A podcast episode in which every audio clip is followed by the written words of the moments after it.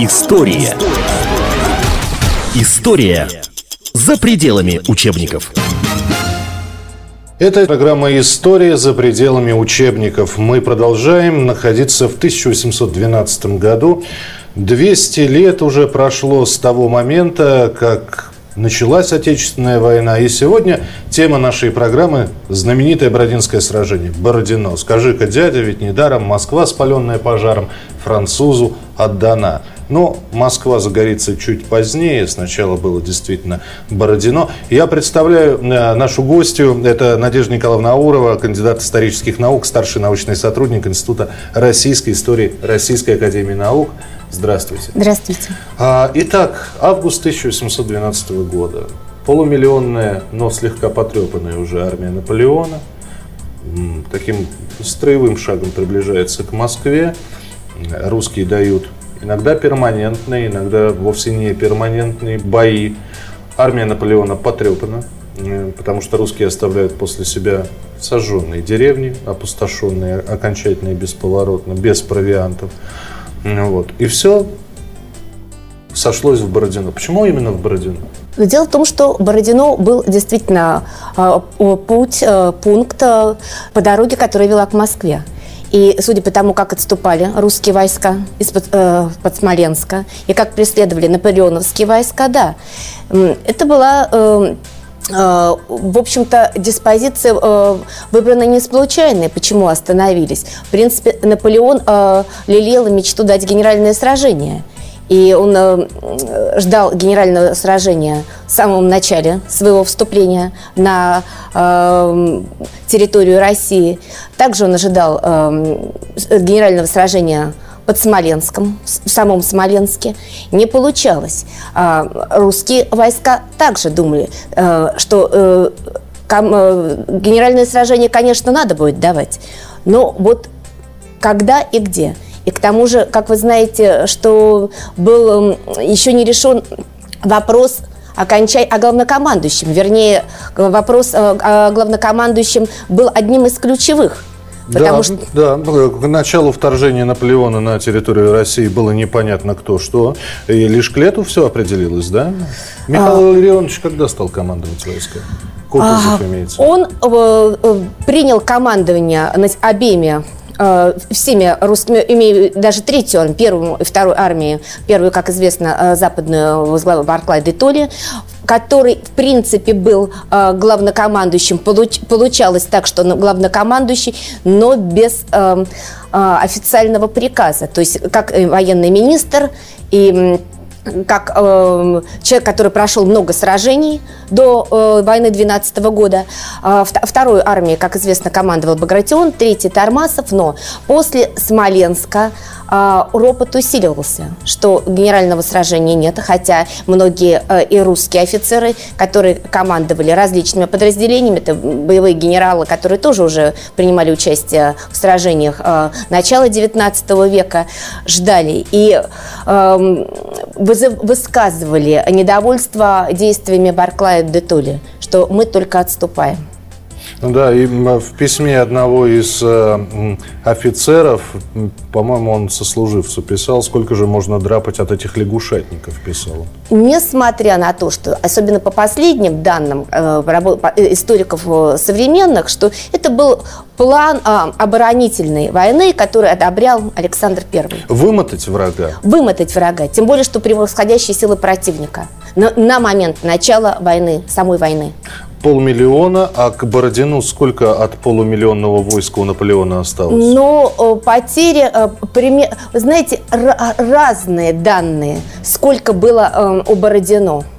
Но нельзя сказать, что осталось, что все полумиллионное войско, что половина больше, больше, конечно, но, да, но данные разные. Единственное, что силы противника все-таки э, превосходили То есть в паритета не было, а у французов не было, было больше? Э, французов было больше. И вот вопрос, вот, э, э, вопрос до сих пор по одним данным настолько, потому что даже о точной дате, в принципе, говорить разные источники. Донесения, сводки, точно так же преимущество артиллерийских орудий, но считается, что все-таки русских было больше. Здесь возникает вопрос сразу, Надежда Николаевна, почему все-таки действительно отступали, отступали, отступали, отступали, отступали, отступали, да? Можно же и дальше было мотать, там до Москвы-то еще сколько от Бородино? Километров 80, да, по-моему, оставалось, или 100 даже с чем-то. Но э, мы помним совет в филях, да, э, французы хотели гранд-баталь, а вот, э, мы хотели дело великое, как тогда это все называлось, и все-таки было принято решение вот именно Бородино. Так сошлись силы. И вот э, если возвращаясь к тому, был назначен Кутузов, угу. вот, э, отвечая на ваш вопрос, э, э, он э, был на 17 э, августа. Э, При, принял принял, принял да, командование. Да, он принял командование. Он э, Э, на совете в Петербурге решили, как бы Александр I был не очень доволен назначением Кутузова и э, произнес фразу, которая стала впоследствии известной, что лично он не очень доволен, но он умывает руки. Он соглашается с, с общим мнением и умывает при этом руки. Хотя я думаю, что он здесь все-таки несколько лукавил. У Кутузова... Он был готов тому, что э, Кутузов э, будет главнокомандующим. Тем более, что одержали победу э, э, в войне э, была одержана победа, э, война с Турцией, победа Дунайская, и Кутузов очень победа на этом направлении. То есть он э, имел уже лавры победителя, Конечно. но кто бы мог подумать, что Кутузов тоже будет отступать. Да? Это мы немножко уже забегаем пост Бородино, но кто, кто бы мог подумать, все, все ведь думали о назначении Кутузова, что вот-вот, и мы перейдем в наступление. А, а Михаил Ларионович Кутузов-Голенищев, да, его полностью да. фамилия, не спешил тоже наступать-то. А Кутузов, по сути, действительно продолжил а, план а, и боевых действий, э, план войны, так сказать, э, предложенный Барклаем де Толли. Оборонительная война, да, не отступа, до, до какого момента? Я думаю, что это чтобы Наполеона в некую растерянность, замешательство привести. Ну, то, что у Наполеона были шпионы, и то, что он узнал о назначении Кутузова в тот же день, наверное, сомневаться не приходится. А, я думаю, что да. Но вы знаете, я не думаю, что была такая цель скрыть о назначении нового главнокомандующего, популярного в войсках. Ведь э, сама цель назначения Кутузова, что один из э, э, любимцев Суворова, что это поднять народный дух. Причем а Кутузов ведь к тому времени был такой в возрасте мужчина, сразу скажем, да, да. и в годах. То есть опытный, не зря его как волком называли, да? Там прозвищ-то было у него очень много. У него было много прозвищ. Действительно, он был, ну, как принято быть, умудрен опытом человек. Но на самом деле среди генералов русской армии э, на этот период было не так мало пожилых людей. Ну, то есть э, воевали люди опытные с, со своим историческим каким-то прошлым. Конечно. А очень. были среди этих военных все-таки люди, которые были против Бородинского сражения. Ведь мы знаем по учебникам истории классический совет в филях, да, когда чуть ли не единогласно это решение было принято. Но совет в филях был уже после да, Бородина. После, после, это да. же, я бы не сказала, что как раз не, Бородинского по... сражения ждали, угу. ждали сражения. Вот. Другой вопрос, что э, результатами Бородинского сражения были довольны не все. А давайте сразу скажем, э, французы считают, что победили в Бородино они, мы считаем, что победили мы, на самом деле это не победил никто. А, вы э, склоняетесь к тому, что принято называть э, паритетом. Паритет, значит, паритетом. Да. Но э, действительно это было принято долго в исторической литературе, что с точки зрения и даже раненого, смертельно раненого Багратиона, он считал, что мы победили. Судя по тому, что какой урон мы нанесли противнику, и как вообще как ожесточенный целый, в течение целого дня, мы, но дело в том, что э, Наполеон считал, что он победил. Очень много потерь э, со стороны русских войск – наверное, нельзя так, скорее не говорить о паритете, но если э, употребить вот выражение, что э, русские э, показали свою силу духа, несломленность, И даже дело не в этом, что, по, по сути, Наполеон генеральное сражение, не генеральное, это другой вопрос, что действительно увидел, что, Русские, что, русские, что русские могут сражаться, потому что у него было действительно уже большое, почему мы не хотим сражаться, что на, на самом деле эм, мы не подготовлены. Достаточно. Боимся. Мы боимся, мы боимся, да. Неужели все-таки русскими полководцами эм, владеет страх перед ним? Но Бородино стало переломным. И вот а, обратите внимание, это я опять же хочу задать вопрос вам.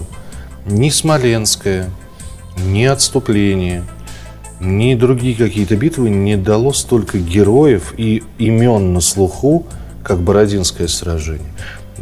Это из-за масштаба, из-за трагических судеб. Ну да, опять же, смерть Петра Багратиона, да, совершенно неожиданная, казалось, человек под турецкими пулями, не, не, не пригибаясь ходил.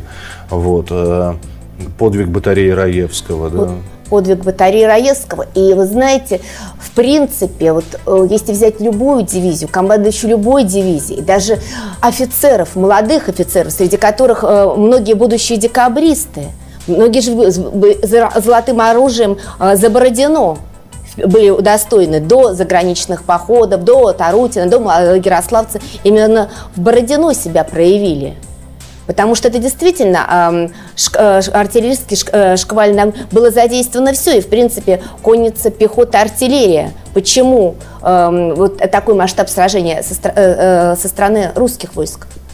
Вот сейчас очень многие изучают Бородинское сражение по классическому произведению Льва Николаевича Толстого «Война и мир».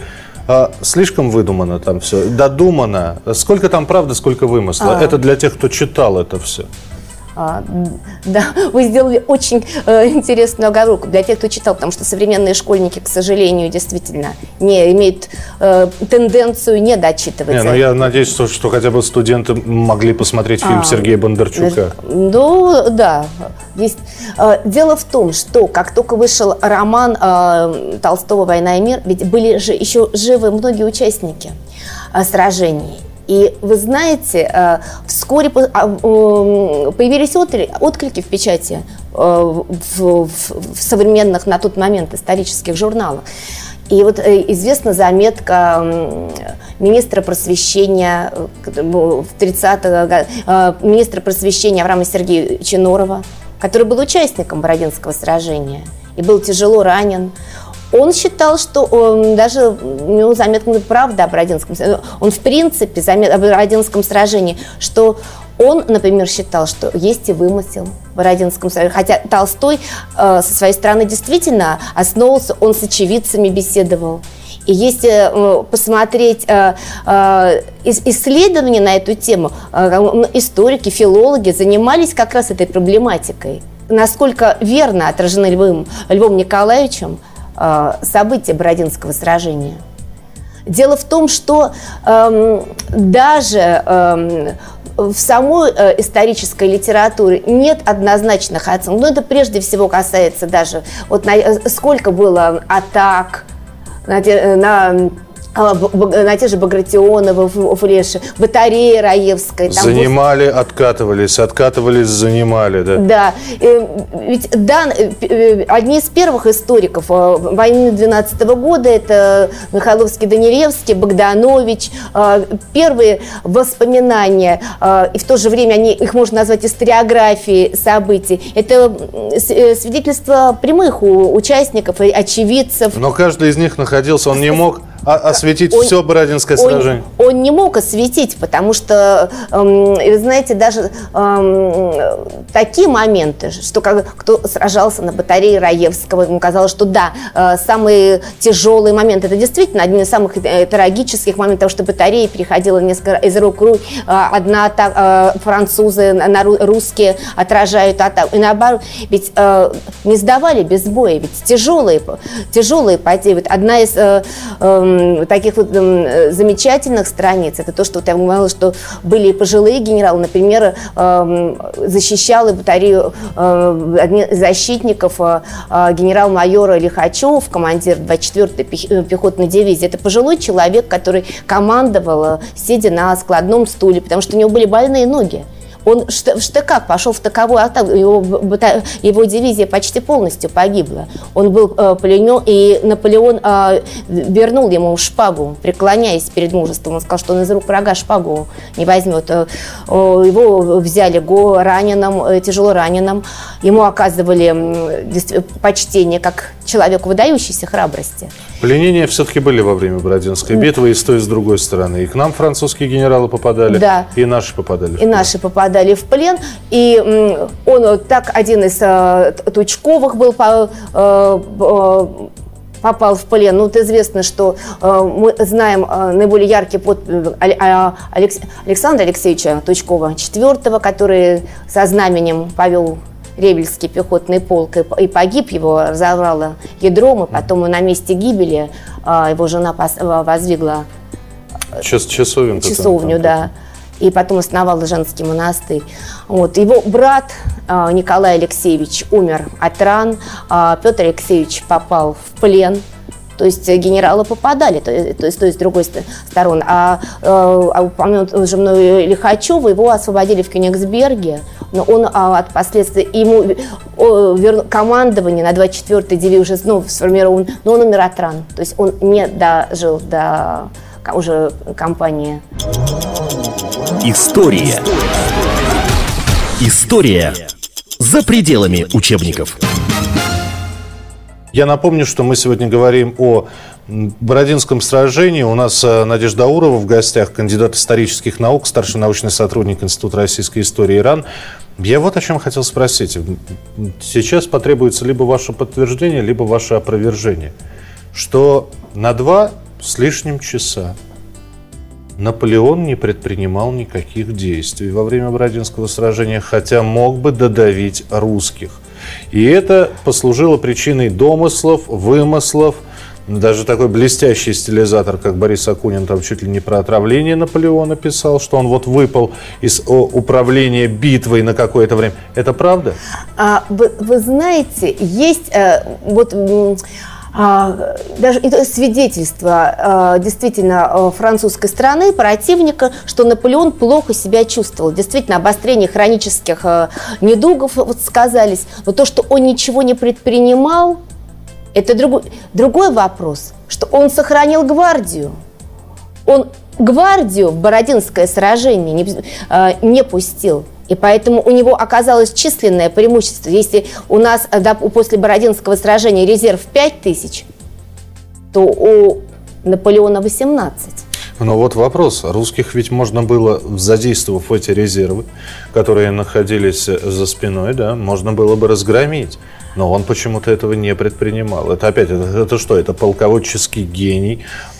Это, он же видел, как погибают. Он, он сидел с подзорной трубой. Классическое изображение Наполеона, большой барабан. Бара. Он сидит, сидит, треуголка рядом и труба, да, в которую он наблюдает за тем, как разворачивается. Скорее всего, он не ожидал, что Кутузов отдаст приказ об отводе войск. Оставлением, что русские двинутся от Бородина. Но вот здесь надо рассказать, как это было. То есть шла, шла битва, да, потом с наступлением темноты... С наступлением, да, к 9 часам. Вот по последним данным, данные тоже, что позже, что известно, что Бородинская с самого утра, там, данные 5.30, 6 утра, первые залпы. Сразу, а к 9, утра, к 9 часам вечера уже сражение действительно к темноте, уже как-то прекратил, уже меньше стал э, огонь с той с другой Но стороны. там, говорят, к 10 часам вообще прекратился огонь, и на, а поле, огонь 10... и, на, и на поле вышли уже санитарные службы санитарные с фонарями, службы. которые забирали раненых. Забирали раненых, да. Кутузов, вот по последним данным, э, я имею в виду да, историков, кто занимается э, историей войны 12 года, что Кутузов, э, ну это было, э, мнение это появилось и в 19 в 20 веке, что Кутузов думал дать сражение. Наполеон рассчитывал, что Кутузов даст, на, продолжит сражение. На следующее утро? На, на следующее утро, да. Вот э, моя точка зрения, я склонна к тому, что он э, берег свою гвардию. Вот он следующим утром, следующий день, утро, день, э, э, продолжит сражение, что будет продолжение. А Кутузов почему передумал? Я склоняюсь к тому, что действительно донесение же э, Кутузову, то, что вот Кутузов там спал Бородино и вообще отдал на откуп все своему генералу, ну, я не согласна с этой точкой. Кутузов получал, конечно, данные о том, о ходе, что очень много убитых, очень большие потери. Он решил не продолжать сражение. А вот интересно, ну хорошо, на следующий день после Бородино рассвет. И что, Наполеону докладывают, русские отходят, русские, русские сворачивают? Русские сворачивают, русские отходят. И вот, вот я, и снова мы уже с вами говорили про благородство этой войны, да? когда большинство офицеров наших знало французский язык могло с врагом на его языке общаться. Когда к русским в плену относились хорошо, а мы относились к французам хорошо. Иногда они получали пищу намного лучше, чем наши гренадеры, а, которые были на полях сражений. И вот, увидев, что русские сворачиваются, Наполеон не приказал ударить еще раз, да, чтобы добить в спину. Это благородство, да, это... Вот это просто по таким правилам велась тогда война сказать, что он Наполеон, э, я думаю, что просто не хотел э, э, показывать себя действительно человеком, который удар, э, в тыл уходящим, э, уходящему войску противника. Или это была эйфория? Мы победили, они отступают, и нам осталось сделать всего лишь несколько маленьких шажочков. Они отходят к Москве по Смоленской дороге, да, насколько я понимаю? Да. А, но дело в том, что я думаю, что здесь все-таки имело место то, что Наполеон в очередной раз оказался в недоумении.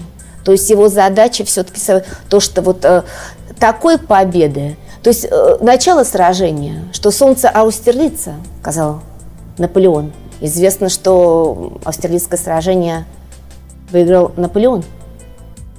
Но Бородинская битва показала, что это не солнце Аустерлиц. Но при этом Наполеон все-таки считал, что он обратил русских в бегство.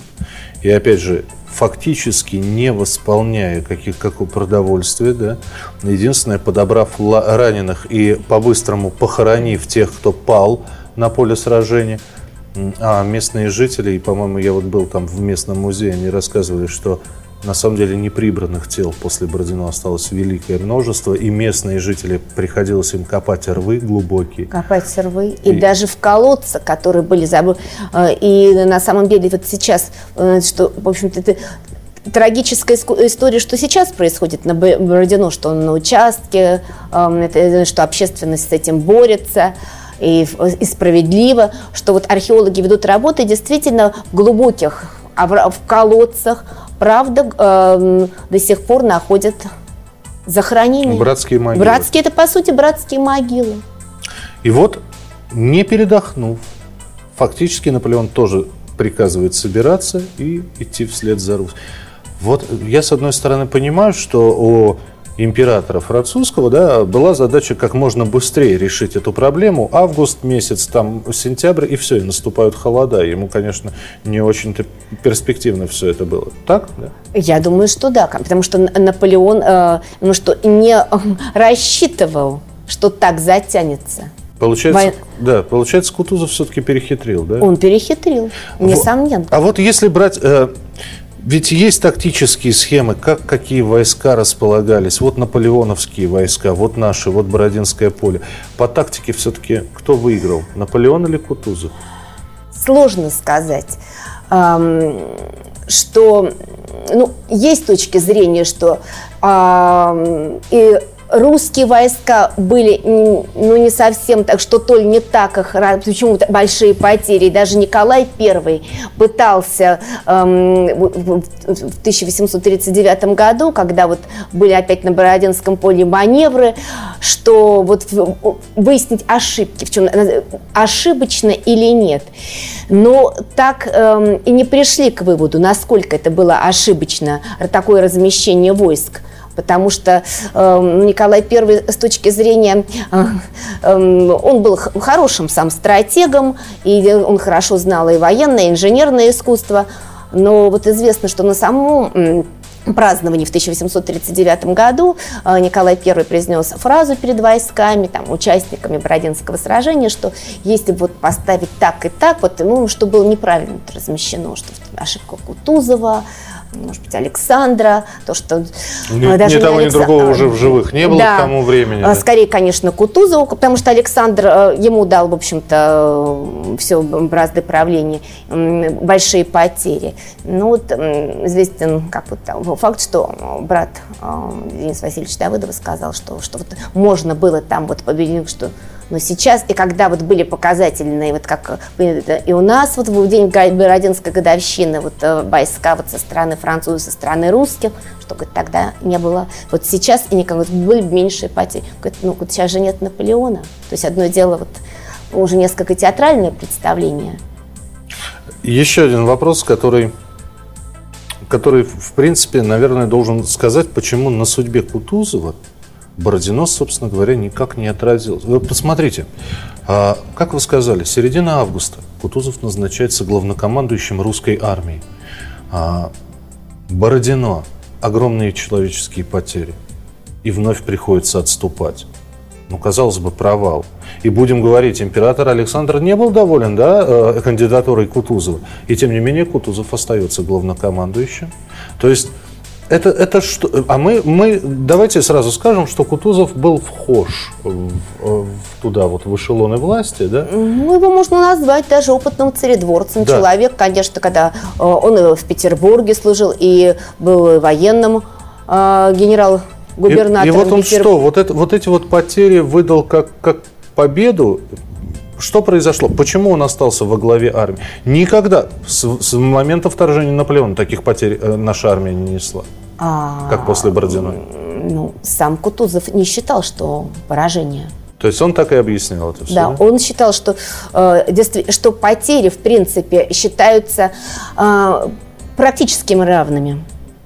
Э, Разные были э, сведения. На самом деле, на, на середину 20 века считалось, что больше м, погибло э, французов, чем русских. Ну, те- эм, э, теперь считается, ну, где-то одинаково. То есть, понимаете, это еще данные, то есть э, со стороны неприятеля вначале были данные 28 тысяч человек, но где-то это около 40. Примерно столько же у русских. Ведь э, сра- э, ход сражения а, к- кто проиграл, кто победил, но еще о том, какие потери, число жертв, Кутузов сам не считал. И вот Да точной среди- статистики вряд ли кто-то Точной скажет. статистики, конечно, нет. Это донесение вот, э, русских э, потерь. Это, дело в том, что в ходе сражения сложно сказать, сколько потерь, потому что многие были многочисленные атаки с той и с другой стороны. Кто-то считался убитым. А сколько, Потом- по- а сколько после Иран а скончалось? сколько э, скончалось после ран, если взять того же Багратиона? Он скончался не, сразу. Там прошло, он, по, по сути, умер от э, гангрены. А, как погиб Багратион? Ядро, да? Да, он был э, ранен. Пушечным ядром, по-моему, в, общем, бедро оно да, попало ему. Да, да. Ему, конечно, оказали, и до, до конца был главный хирург с ним, вот второй армии, он сопровождал его в Симы. Но спасти его было нельзя на тот момент. Единственное, может быть, могла спасти ампутация. Но вот есть, э, существует такая версия, что Багратион отказался. Ну что же, нам осталось только э, сказать, что после того, как началось отступление, да, опять же, Кутузов знал, что Москву придется сдавать, или в Москве он пытался что-то еще сделать? А вот это один из самых интересных и самых спорных вопросов, на мой взгляд, во всей вот э, войне 1712 года. Но я думаю, мы к нему вернемся в следующей уже программе. Вхождение Наполеона в Москву, его ожидание ключей от города, молчание Кутузова, гарь по всей улице, грабежи французов наших лавок и магазинов, и при этом полное молчание со стороны русской армии. Да, это действительно самый вот такой тонкий вопрос. И вот почему была наша Москва положена на алтарь победы? Вот об этом в следующей программе «История за пределами учебников». А Надежда Аурова, кандидат исторических наук, старший научный сотрудник Института российской истории РАН, была у нас сегодня в гостях. Спасибо большое и до следующих встреч. А, Итак, вступление Наполеона в Москву, а, как мы оставляли город, как мы поджигали Москву. Вот об этом в программе «История за пределами учебников» очень и очень скоро. История за пределами учебников.